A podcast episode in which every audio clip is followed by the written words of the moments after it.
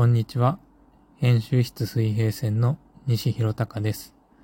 今日はにせんにじゅうさんねんのいちがつにじゅうごにち水曜日。えー、今の時刻はごごいちじはんです。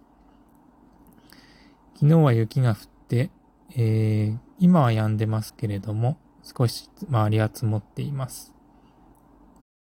だいいっかいで私が東京の大月書店という出版社を辞めて長崎へ移住したということをお伝えしましたが、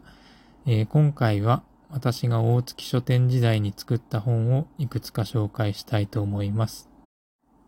えー、まずは青木真さん。真っていうのは深いっていう字を書きますけれども、青木真さんの巡り合う者たちの群像、戦後日本の米軍基地と音楽、せんきゅうひゃくよんじゅうご せんきゅうひゃくごじゅうはちです。えー、青木さんは昨年、進駐軍を笑わせろという本を平凡社から出して、まあ、これも非常に面白い本なんですけれども、巡り合う者たちの群像は、えー、サントリー学芸賞を受賞しました。えー、その次、藤井定和さんの言葉と戦争。これは、えー、やはり日本詩人クラブの詩会賞、えー、詩人の詩に世界の会と書いて詩会賞ですけれども、まあ、これは評論部門の賞なんですが、これを受賞しました。えー、そして佐藤正彦さん、えー、同じ名前でピタゴラスイッチなんかで有名な佐藤正彦さんがいますけれども、その人とは別人で、えー、題名が認知症になった私が伝えたいこと。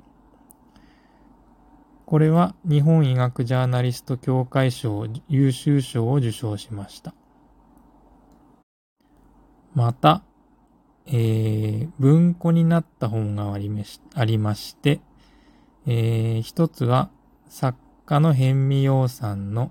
忍び寄る破局、生体の悲鳴が聞こえるかという本を作ったんですが、これが今角川文庫に入っています。えー、それから、えー、これは去年出たものですが、えー、精神科医の宮地直子さんの傷を愛せるかという本がちくま文庫に、えー、入りました。去年ですね。えー、なんか賞を取ったり文庫になったりした本をまあそればっかりあげたんですけれども、まあ水平線の宣伝にもなるかなと思ってあえてそういう本を選びました。えっと次回は、えー、水平線で初めて作った木村哲也さんの来社の群像、